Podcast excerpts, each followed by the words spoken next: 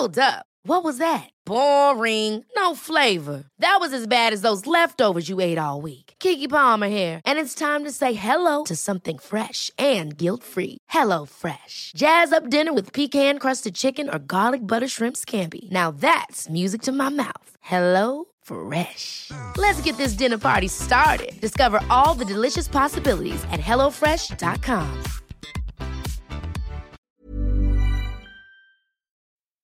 Humans have been concentrating sweetness for millennia. We've been breeding fruit to be extra sweet, extra juicy to please our senses. And nowadays, with industrialization, we've been extracting sweetness and concentrating it even more. We've extracted sugar from plants, we've created table sugar, we've put it into cans, we've put it into so many different substances because we know that it's addictive and humans want it. Hello, and welcome to the Not Perfect Podcast, a show that explores the mind, soul, science, and health as we speak with world leading experts each week. I'm your host, Poppy Jamie, a best selling author, entrepreneur, and happiness researcher. Life is not straightforward, so join me as we navigate being human together and become what I like to call flexible thinkers. I believe that curiosity and education is the route for more happiness, love, connectedness, and the doorway to unlocking your unlimited potential. I hope you join me on the journey. On today's podcast, I have someone that has completely changed the way I eat and understand food. Throw away your diets and conditioned beliefs because I am so excited to introduce you to Jessie, also known as the glucose goddess, who is on a mission to translate cutting edge science into easy advice to help people improve their physical and mental health through diet, eating, and education. Jessie has changed the way millions understand their diet diet, and they are feeling like new people because of it. She holds a Bachelor of Science degree in mathematics from King's College London and a Master of Science degree in biochemistry from Georgetown University. Her work at a genetic analysis startup in Silicon Valley made her realize that the key to good health is more influenced by food habits over genetics. In her first globally best selling book, Glucose Revolution, Jessie shares her startling discovery about the essential role of blood sugar sugar in every aspect of our lives, from cravings to fertility to mental health, and lots more. What's a favorite quote you return to often and why? So it's a French quote, so I'm going to try to live translate it. So the quote goes Anytime you do something, you will have against you the people doing exactly the same thing, the people doing exactly the opposite, and much more vicious, the large group of people doing nothing at all. and I think, you know, in this era of the internet, um, I come back to that often because as soon as you're in the arena trying to build anything, you're going to get criticism and you're going to get attacks. And I just return to that because it reminds me that it's normal and it's just part of the world. What's a life lesson you've been reminded of recently? So I was reminded of this yesterday. The life lesson is that it's a continuous journey to go and heal our child selves trauma and issues and fears because they will keep coming back up and changing the way you respond to things or conditioning your emotions in particular situations. And that it's really important to create this space to go and heal all that stuff from all childhood. Otherwise it just keeps coming back. I was having the same conversation with someone yesterday as well. And even in working in the field, I am constantly reminded of that, that mental health is such a practice and so rare, if impossible, to cure it once and then forever be healed. Yeah, it's not like you go to a place and now your mental health is fine and you've healed all the parts of you. It's like you don't go somewhere. It's it's a continuous journey. It's really work. It's like eating well or it's like taking care of your physical body through exercise or managing stress. Of course, like I really believe that you can fundamentally heal many things and then they're gone because that part of you is healed, but it's a journey such a lovely kind of reminder and reassurance that all of us are on similar journeys. How do you understand the soul? I think to me, the soul is sort of a little piece of the universe that was put inside of a human body. And it's the piece that connects you to consciousness as a whole. It's the piece that holds your talents, your, I wouldn't say destiny, but like the things you're drawn to, maybe. My little brother told me one day, he said, the purpose of life is to find what makes your soul light up and to go after that. I love that. Which brings me really nicely to clearly a subject that has lit your soul up, being blood sugar levels. Please tell us how on earth you became the glucose goddess. this question always makes me laugh because I never decided to become the glucose goddess. I didn't wake up one day and was like, hmm, today I'm going to call myself the goddess of something and then just roll with it. So, so it was actually a really long journey and it started with mental health. So when I was 19, I had a really bad accident. I broke my back jumping off a waterfall. And after that, I started developing very intense, horrible, terrifying mental health problems.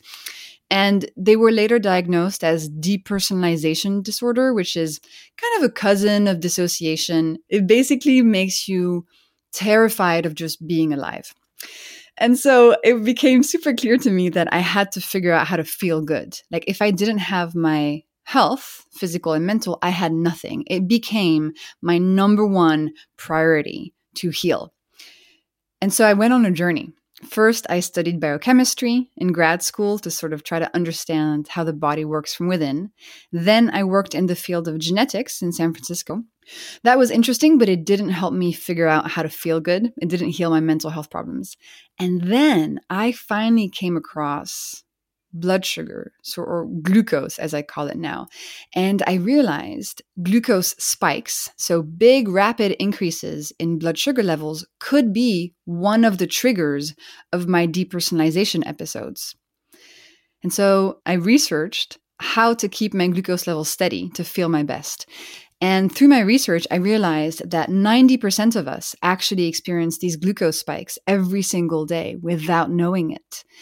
And depending on the person, these spikes have different effects. They lead to different symptoms. So for some people, it might be mental health stuff, like for me. For others, it could be cravings, fatigue, polycystic ovarian syndrome, poor sleep, anxiety, nausea. And so I looked at all the research and I extracted from it these really simple hacks that people could apply to their food habits to avoid glucose spikes, heal whatever their issues were, without going on a freaking diet, without giving up any food that they love, without going into this restrictive world. And so I started an Instagram account when I started it, it was not called Glucose Goddess. It was my name. It was Jessie Inchauspé. And then about a year in or nine months in, I decided to change the name because my name is really hard to pronounce and write and share. So I had to find something catchy. And that's how it all happened. So I would love to start with this story that you talk about the train analogy, about how to understand what happens when we have too much glucose in our body. So I'd love for you to share that. So I explain in the book the things that happen in your body when a glucose spikes takes place. And the first one has to do with our mitochondria. So, and that's where the train things comes comes in. So I'm going to just step back for a second. So, glucose is our body's preferred energy source. Okay? So every cell in your body burns this glucose to make energy and then to be able to perform a function. And we get glucose through the starchy or the sweet foods that we eat. The problem is, more glucose isn't better. It's kind of the same thing as if you give a plant too much water and it drowns, or a human too much oxygen and the human passes out. Well, if you give a human too much glucose, bad stuff starts to happen. The first thing that happens when a glucose spike takes place has to do with our mitochondria. So, our mitochondria are the little um, systems in our cells that are in charge of burning glucose for energy. And essentially, you can think of your mitochondria like the person in charge of putting coal onto a fire aboard a steam train. and the train keeps going. That's what your mitochondria do with glucose so that your body can keep moving. Now, picture this you're the person in the train. It's your job to put the coal onto the fire. Every day, you get coal delivered to your cabin, and everything runs smoothly when the amount of coal delivered equals the amount of coal that you need to burn to keep the train moving. But then one day this happens. 8 a.m., you get a knock on the door. Somebody delivers coal. You're like, great, I need the coal today. Then 8.30, another coal delivery. You think to yourself, well, I don't need this coal right now, but I'm just going to set it aside for later so I have some extra. And then every 30 minutes, all day, you get more and more coal delivered to your cabin. And you cannot burn the coal faster. You can't make the train need more coal. So the coal accumulates in your cabin. It becomes stuffed, overcrowded. You can't even move around anymore in the cabin because there's so much coal everywhere. And then the train stops moving because you can't get anything onto the fire anymore. This is how your mitochondria feel when you give them too much glucose at once. They don't like it. They become stressed, overcrowded, stuffed, and they cannot perform their functions anymore. When your mitochondria get stressed out, they produce these molecules called free radicals.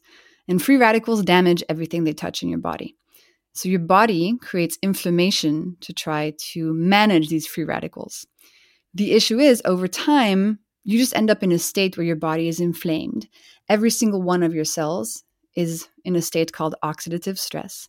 And all of your mitochondria are just not working anymore. So you keep eating all this sweet and starchy stuff, but you feel really, really tired. You can't get out of bed. You can't pick up your kids at school. Carrying your groceries is exhausting because your mitochondria have shut down. I mean, we are in a chronic health crisis because we've never been taught this. Like anywhere, we've been taught to have sugary breakfasts. And as a result, you know, we don't feel well. 90% of us have glucose spikes every day. We're all sick and we don't know how to fix it and we blame ourselves. And so we medicate or we suppress or we feel ashamed about symptoms. We might feel like feeling really tired or having a lot of cravings or acne, psoriasis, rosacea, hormonal issues. And so you know, what I'm here to say is that actually all of these symptoms that most of us experience are just your body trying to speak to you and tell you, hey, Poppy, like there are glucose spikes happening in your bloodstream. Please fix them and then we'll, we'll feel better. And uh, so the mitochondria analogy, that's the first thing that happens in our body when we spike. And I just want to mention the other main thing that happens so that people get the full picture. The other thing that happens in your body with every glucose spike is that all this glucose arriving really quickly, it's running around in your body like kids on a playground. It's just going everywhere, bumping into everything. But every time a piece of glucose bumps into another molecule in your body, it damages that molecule. And the damage is called glycation. And glycation is the same thing as what happens when you put a piece of toast in the toaster. It's literally cooking. So the more glucose you have in your body, the quicker you're cooking, and this comes as a surprise to many people, but actually, cooking is a very normal part of life. From the moment we're born, we start cooking. And then when we're fully cooked, we die. That is literally what happens in your body. And so, with every glucose spike, you're accelerating this aging process. And you can see this on your face. You get more wrinkles, but also internally, all your organs are slowly getting damaged. And I thought it was fascinating in that, um, that that when you were talking about the aging, that if you look at a baby's ribs, they are white, and then by the end of their life, our ribs turn like toast, dark. Yeah, the cartilage in your bones. Yeah, um, it literally browns. We're like we're like chickens in an oven. This is what happens to us, and we can't stop glycation, we can't stop the cooking, but we can slow it down or speed it up. And with every glucose spike, we speed it up. And actually, every time we eat something sweet, it goes even faster than when we eat something starchy because in things that are sweet, you don't just have glucose, you also have fructose. And fructose glycates things even faster than glucose. And that's why one of the hacks that I recommend is if you're looking for a snack, it's always better to have a savory or a starchy snack than to have a sweet snack. It's always a better option.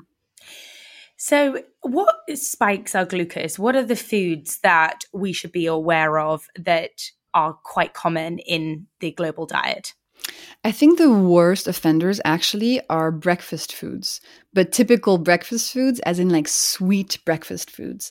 So, fruit juices, cereal, pastries, cookies, granola, muesli, smoothies that are just pure fruit, um, dried fruit, all of that breakfast stuff um, is really, really concentrated in sugar, and these create very big glucose spikes. And what happens is that if your breakfast creates a big glucose spike, then for the rest of the day, you're going to have more cravings, you're going to be more hungry before every other meal, and you're going to have more unsteady energy levels. So it's really important to get your breakfast right. And if you really love, let's say, I don't know, breakfast pancakes, and this is something you want to eat every single day, which is totally fine, totally get it. The best moment to eat those pancakes is not breakfast. The best moment to eat those pancakes is as dessert after your lunch or your dinner. So I recommend that people switch to a savory breakfast that contains nothing sweet except whole fruit for taste if you want. And then all the other sweet stuff that you love and that you need to have in your life, have those as dessert after your lunch and after your dinner. That way you can still enjoy them, but you help your body process all of this food in a much better way and not suffer the consequences of big glucose spikes. So, one of your hacks is to um, have a salad before you start eating. Why do you encourage, and you have this great diagram about what you should, it's all about the order in which you eat the foods. Why does the order matter? And why do you suggest people eat their vegetables before other food to be able to avoid these glucose spikes? So, we used to think that it didn't really matter what order you ate your foods in because everything would just get mushed in your stomach and mixed together. it turns out that's not the case. So we now know that there's a specific order that if you eat the constituents of your meal in that order, you can reduce the glucose spike of the meal by up to 75%. And the proper order is the following vegetables first, proteins and fats second, and starches and sugars last. So if your meal is composed of, let's say, some fish, some avocado, some broccoli, some quinoa, and a cookie, the correct order is broccoli first, that's the veggies, then the fish and the avocado, that's the protein and the fat, then the quinoa, that's the starches, and then the cookie, because that's the sugars. And you might wonder, like, what's happening inside my body that's making this create such a smaller glucose spike? And it has to do with the fiber that's in the vegetables. So if you eat your vegetables before everything else, something magical happens.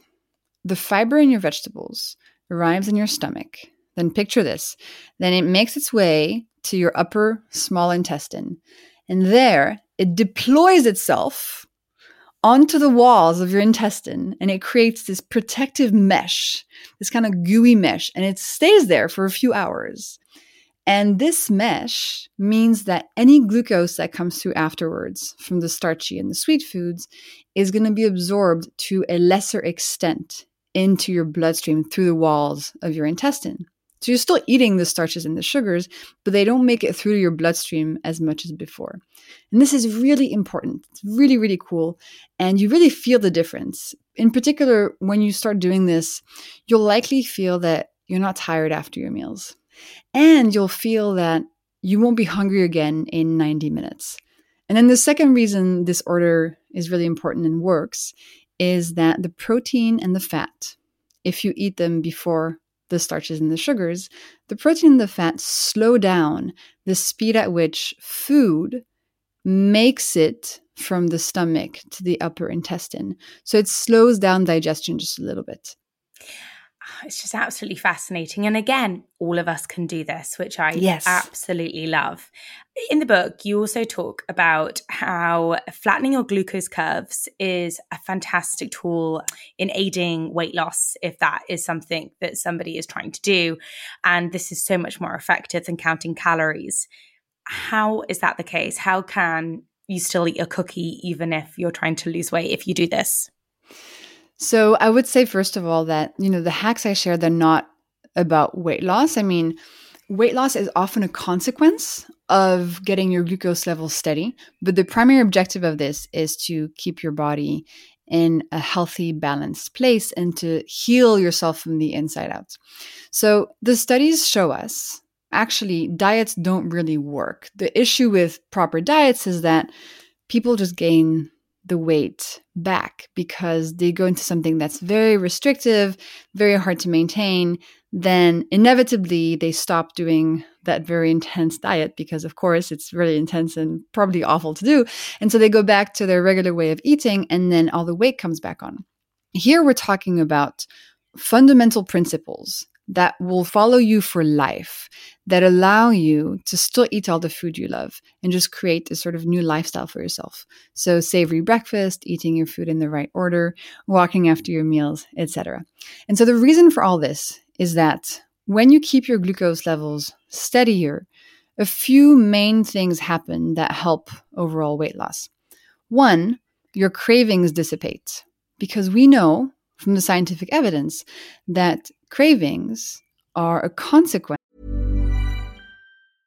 Life is full of awesome what ifs, and some not so much, like unexpected medical costs. That's why United Healthcare provides Health Protector Guard fixed indemnity insurance plans to supplement your primary plan and help manage out of pocket costs. Learn more at uhone.com. Planning for your next trip? Elevate your travel style with Quince. Quince has all the jet setting essentials you'll want for your next getaway, like European linen premium luggage options, buttery soft Italian leather bags, and so much more. And it's all priced at 50 to 80% less than similar brands. Plus, Quince only works with factories that use safe and ethical manufacturing practices. Pack your bags with high-quality essentials you'll be wearing for vacations to come with Quince. Go to quince.com slash trip for free shipping and 365-day returns. Of being on a glucose roller coaster. So every time that your glucose levels drop after a glucose spike, the craving center in your brain activates and tells you, alert, alert, we have to eat something sweet right now. So when you stop that glucose roller coaster, when you avoid the spikes and you flatten your glucose curve, these glucose crash induced cravings go away. And there's a similar effect as well on hunger. So when you steady your glucose levels, your hunger hormones become rebalanced and you no longer have these really intense hunger pangs. You stay full for longer, even if you eat the same number of calories. And then finally, when your glucose levels are balanced, your insulin levels come back into balance too and slowly come down. And we know that insulin is one of the reasons that we gain weight because insulin's role is to take excess glucose floating around into the bloodstream and store it in your muscle, in your liver, and in your fat cells to take it out of circulation so it doesn't create the mitochondrial stress and the cooking that we discussed earlier. And so, in the people in my community who've been using the hacks, just even a couple weeks, you see a huge impact, have told me that just by doing this, First of all, they feel better. They have more energy, they're happier, they sleep better, their skin has cleared, but also they lost weight without even trying. It's sort of one of those happy side effects that most people report to me. It's so brilliant. And to me, it feels like a great intervention for sugar addiction, which is, you know, addiction that more people than not probably actually struggle from given the diet that is so available to us. Yeah, absolutely. Absolutely. I mean, sugar, you know, every time you eat something sweet, you get a hit of dopamine in your brain. And dopamine is the same substance that's released when you have sex, when you gamble, when you use illegal drugs. It's really, really, really highly addictive. Um, and so being able to flatten your glucose curves helps you reduce those sugar cravings and so helps you just reduce the amount of sugar you consume so that you slowly get off the addiction bandwagon, but it's very real. Absolutely. I used to be addicted to sugar. I still have phases where I'm where I'm addicted to sugar if I don't do the hacks for a while, and then I do the hacks again, and um, I feel better, and I no longer crave you know ice cream at 11 p.m. or cookies in the middle of the afternoon, which I used to think was totally normal. You know. 100%. You know, when I worked in an office, you know, somebody would bring out the cake and I would mm. try and literally have as many pieces as I possibly could without looking rude that I was taking most mm. of the cake. but, yeah, you. you know. but you, um, what I really, really found fascinating was the experiment about the mice, actually, that really mm. looks into what happens when we are on the addiction cycle. Would you mind telling us a bit about that? No, of course. So scientists wanted to understand how much we like dopamine, dopamine being this substance that gets released in our brain when we eat something sweet. And so they set up this experiment where mice had a way to activate their dopamine in their brains with this special lever that was connected to this like laser thing that like activated dopamine in their brain, which sounds really weird. I don't want to do that, but it was for the experiment. And so these mice had at their disposal a button that just literally made them feel pleasure, activated dopamine. And the scientists just let the mice be and just watched what happened. The mice, when they discovered this lever, they didn't stop using it. They literally spent their entire waking hours activating the sensor over and over and over and over again to get more and more and more and more dopamine because we can never get enough of this pleasure molecule. And the scientists actually had to stop the experiment because the mice had forgotten to eat, to drink, to move, to go to the bathroom, and to sleep because they were completely addicted to this dopamine. So, suffice to say that we really love this substance. We really crave it. And the food industry knows this. Humans have been concentrating sweetness for millennia. We've been breeding fruit to be extra sweet, extra juicy to please our senses. And nowadays, with industrialization, we've been extracting sweetness and concentrating it even more. We've extracted sugar from plants, We've created table sugar. We've put it into cans. We've put it into so many different substances because we know that it's addictive and humans want it. And all the problems that farming sugar has had socially, politically, it's just crazy almost how we've become in this mess with sugar, really. It is. And so, you know, I think it's important to be realistic and not to say just cut out sugar entirely from your life. I mean, obviously, if you're able to do that, that's great and kudos to you because sugar has no benefit to the body. It's literally just bad for you. But I personally love sugar. Like, I love cake.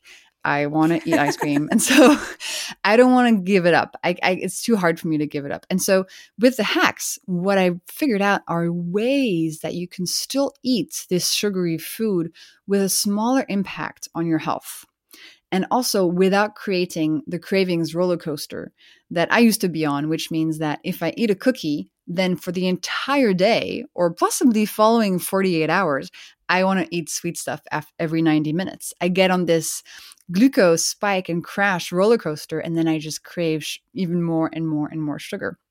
So if you love sweet stuff, as I mentioned earlier, number one, don't have sweet stuff on an empty stomach. So avoid sweet things at breakfast because that's when it is most likely to create this glucose roller coaster. Have the sweet stuff as dessert after meals when your stomach is already full of fiber, proteins, and fats. Then another tip I can give you is before you eat something sweet, have some vinegar in water. I know this may sound a little strange, but it's scientifically backed. There are clinical trials showing exactly this. And the reason you want to do this so, we're talking a tablespoon of vinegar in a really tall glass of water. Ideally, you drink it with a straw to protect your teeth's enamel. And if you do this before eating something sweet, you can cut the glucose spike of that sweet thing by up to 30%. Wow. So you're still eating the sweet thing that you like, but you're creating less of a spike. So less inflammation, less aging, less weight gain, and less of a drop. So fewer cravings. Uh, and the reason this works, Poppy, is because in vinegar, there's this molecule called acetic acid.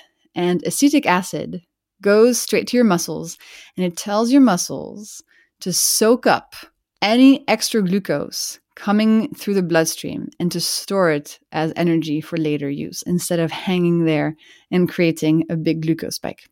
And then, final tip after you eat something sweet, use your muscles for 10 minutes. By this, I mean go for a walk, dance to some songs that you like, clean your apartment, play with your kid, fold some laundry, whatever. Use your muscles because as you're doing this, your muscles are going to need energy and they're going to soak up, just like the acetic acid was helping them do previously, they're going to soak up any excess glucose from your bloodstream. So with this combo, you're still eating the chocolate cake, but you're not getting a big glucose spike. So you're not creating the cravings roller coaster. It's so interesting. Going back to the vinegar and water, naturally, I do love a hot apple cider vinegar drink, but I add honey into it. Mm. So do I mm. just then kind of ruin the apple cider vinegar's power if I add honey into it? You do because honey contains a bunch of glucose and a bunch of fructose, so it won't it's just going to negate the effect. However, I would say if you just love that drink and it's something that brings you pleasure, like you're totally fine to drink it. Just know that it's not going to help you reduce your glucose spikes. And you also say something which I thought was hilarious, which is dress your carbs. Yeah. Don't eat naked carbs. Um, yes. What do you mean by that? And how can we dress our carbs and not eat them naked? so, carbs are starches and sugars. So, starches are anything starchy so bread pasta potatoes rice etc or anything sweet and that includes dessert and it also includes fruit fruit is also sweet if you eat something starchy or something sweet on its own that's what I call eating it naked. And when you eat a carb naked, it's going to create a big glucose spike in your system. Now, here's the tip put some clothing on your carbs to reduce their glucose spike. And the clothing can be protein, fat, or fiber. So, the protein and fat, as I mentioned, they're going to slow down digestion. So, they're going to help reduce the glucose spike from the carb that you just ate. Fiber, if you add it, that's probably the most effective piece of clothing because of the mesh that it creates in your upper intestine. So, for example, if you're having a cookie, add some nuts to it, have it with a side of Greek yogurt. If you are eating an apple or a banana, maybe put some nut butter on there, you know, some almond butter, some unsweetened peanut butter. If you're having rice or pasta, add some veggies into the dish, you know, swirl in some spinach, add some finely chopped up broccoli, whatever floats your boat. As you do this, you're going to help your body still enjoy the carbs, but with a smaller glucose spike. So, one of your examples in the book was if you're going to have apple crumble, have some cream and I called my mum to tell her about this discovery because it was so interesting because we love apple crumble at home. And, and my mum was like, you're telling me that I can add cream on my apple crumble and, and it will flatten my glucose curve from the apple crumble. I'm like, yes, this is what the book says. Yes. How does that happen? So, you know, cream contains, it's mostly fat, right? So when you add fat to carbs, you slow down the speed at which the carbs make it from your stomach to your intestines. So you slow down the glucose spike. Now, it's important to keep in mind that you have to be a bit mindful. For example, uh, let's talk about bread. So, if you have a piece of bread and on top of it you add some butter, that's good, it'll flatten the glucose curve. But then if you add like two pounds of butter onto the piece of bread, mm.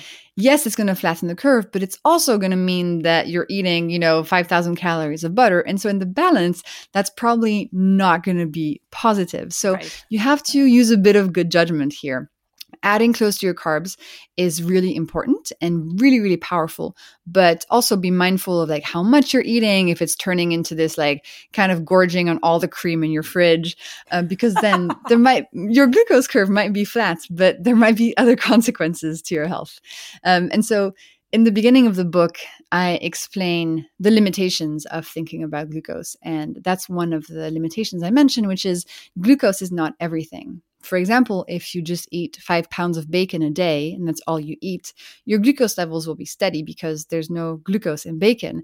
However, you're probably going to create a bunch of other issues in your body, especially if you're eating, you know, poor quality processed bacon, whatever. Alcohol is another really good example.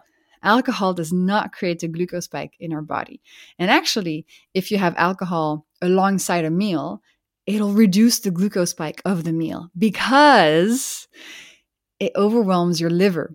And because alcohol is a toxin, it's a poison, your liver gets really busy trying to process it. And as a result, it doesn't do its other job, which is processing glucose and letting glucose through into your bloodstream. So you might see a smaller spike if you have wine plus pasta, but actually having the pasta alone would have been better because alcohol has other side effects that have nothing to do with glucose that are bad for your body. Would you mind sharing a bit about how glucose and hormones are related? Because, again, I know a lot of friends that suffer from polycystic ovaries. And actually, to be honest, I didn't understand it as well as I now understand it from reading your book. So, if you could share some of the basics around that, that would be really interesting. Absolutely. So, we're discovering a link between glucose levels, insulin levels, and female hormones. So, when there's a lot of glucose in your body because you're having a lot of glucose spikes, there's going to be a lot of insulin in your body as well because we produce insulin in response to glucose to help us manage it. The issue is insulin, when there's a lot in your system, it goes to your ovaries and it tells your ovaries to produce more testosterone, testosterone being the male sex hormone. And on top of that, when there's a lot of insulin present in your body, you can no longer convert testosterone into female hormones, which is a process that usually takes place. So, what you end up with is this overflow of testosterone in a female body. And this is one of the main reasons that you develop polycystic ovarian syndrome. This excess of male hormones leads to balding, it leads to having hair on your chin, it leads to acne, it leads to no longer being able to ovulate, it leads to all sorts of issues. And, you know, most women who have polycystic ovarian syndrome have this cause, this high insulin cause uh, to blame for it. There are some cases of polycystic ovarian syndrome that have other causes like adrenal issues, but in the vast majority of cases, you can look for the cause of polycystic ovarian syndrome in too much insulin and too many glucose spikes. And that's why we see in the studies that when women flatten their glucose curves, their testosterone comes down and they're able to reduce their symptoms, they're able to ovulate again, to become pregnant again. And it's a really young field of study, but we see polycystic ovarian syndrome really rise. I mean, it's very, very, very, very common. Um, and in the community, Thankfully, I hear a lot of wonderful success stories of women using the hacks and being able to rid themselves of the symptoms. So it's quite encouraging. We have more power than we think. And actually, this brings me on to the subject of glucose regulating supplements. What are your thoughts on chromium or charcoal? Berberine stuff like yeah. that. Mm-hmm. Um, well, listen, I mean, they work. You know, the studies show us that they have an effect, but you will see the biggest impact by using the hacks and you know eating your food in the right order, using vinegar, moving after your meals, adding a veggie starter, having a savory breakfast. The supplements are you know they, they can be helpful for sure but they're not nearly as powerful as using what's in front of you in your plate three times a day to affect your glucose levels but the science does show that they're helpful. So if it floats your boat, by all means, go for it. And I'd love to quickly talk about glucose leveling and sleep because obviously, I mean, I am so deeply passionate about sleep, and you have a section in the book that addresses this. Uh, what is the impact of glucose on sleep, and how can we flatten glucose levels in order to get better night's sleep? So, we know a few things. We know that the relationship between glucose and sleep kind of goes both directions. So, first of all, if you go to sleep as you're experiencing a big glucose spike from your dinner, let's say, you will not sleep as well. And this is something that I've experienced hundreds of times. If I have a big dinner and I didn't eat my food in the right order, I just had naked carbs, I wake up and I'm not rested. It really impacts your body's ability to go into this deep, restful state. It impacts your heart rate variability. So that's a big one. If you have sleep issues, definitely look at your glucose levels. Second, when we are sleep deprived, our body cannot process glucose as well as before. So for the same food that you eat, you will see a bigger glucose spike in your body if you're tired. So here's what to do if you're somebody who doesn't get a lot of sleep and you're not very well rested. First of all, make sure that you're breakfast is a savory breakfast. Because if you eat sweet stuff for breakfast, you're just going to create an even bigger roller coaster. And then it's this vicious cycle because you're on the roller coaster, you go to bed, there's a roller coaster happening inside of your body, you don't sleep well, you wake up, your body is going to create bigger glucose spikes because it's tired, and it just goes on and on and on. Then you can use your muscles in the morning. So have a short, like five minute little workout. Dance to a song you like, look for a five minute workout video on YouTube, whatever. Get your body moving and get your muscles to wake up because they will help you. They will be your best allies in keeping your glucose levels steady throughout the day. And then as you start applying all the other hacks um, that I share, you'll notice that your sleep will get better because your body is going to come back into balance. And you will be less tired during the day and more tired just before you go to bed so you'll have more restful sleep. So it all it all works out in the end.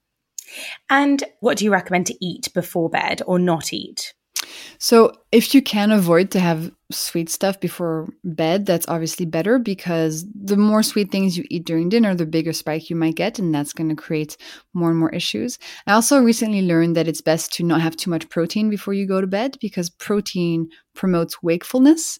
So it's quite important to have a dinner that is a little bit lower in protein than usual. But the rest of your meals, breakfast, have a lot of protein, lunch as well. We don't eat nearly as much protein as we should. Honestly, you are absolutely fantastic. And this book is pretty life changing, in all honesty. So much information in there to live happier and healthier. So, thank you so much for being on the podcast. Thank you so much, Poppy, for having me. Really, it means a lot. Um, your words, I will keep them close to my heart. Thank you. Thank you so much for listening to another episode of the Not Perfect podcast. And if you enjoyed this episode, I would deeply appreciate it if you wouldn't mind subscribing and leaving a review, and perhaps maybe sending it to a friend who also might enjoy this episode. I can't tell you how grateful I am for those that share this podcast on their social media or with friends because it helps the show reach more listeners. I'd absolutely love to hear from you. So if you've had any thoughts or you want a specific specific guest coming up in future episodes, just let me know. Shoot me a message on Instagram or Twitter. It's just at Poppy Jamie. And so until next time, stay flexible, stay true to you, and stay leaning into love.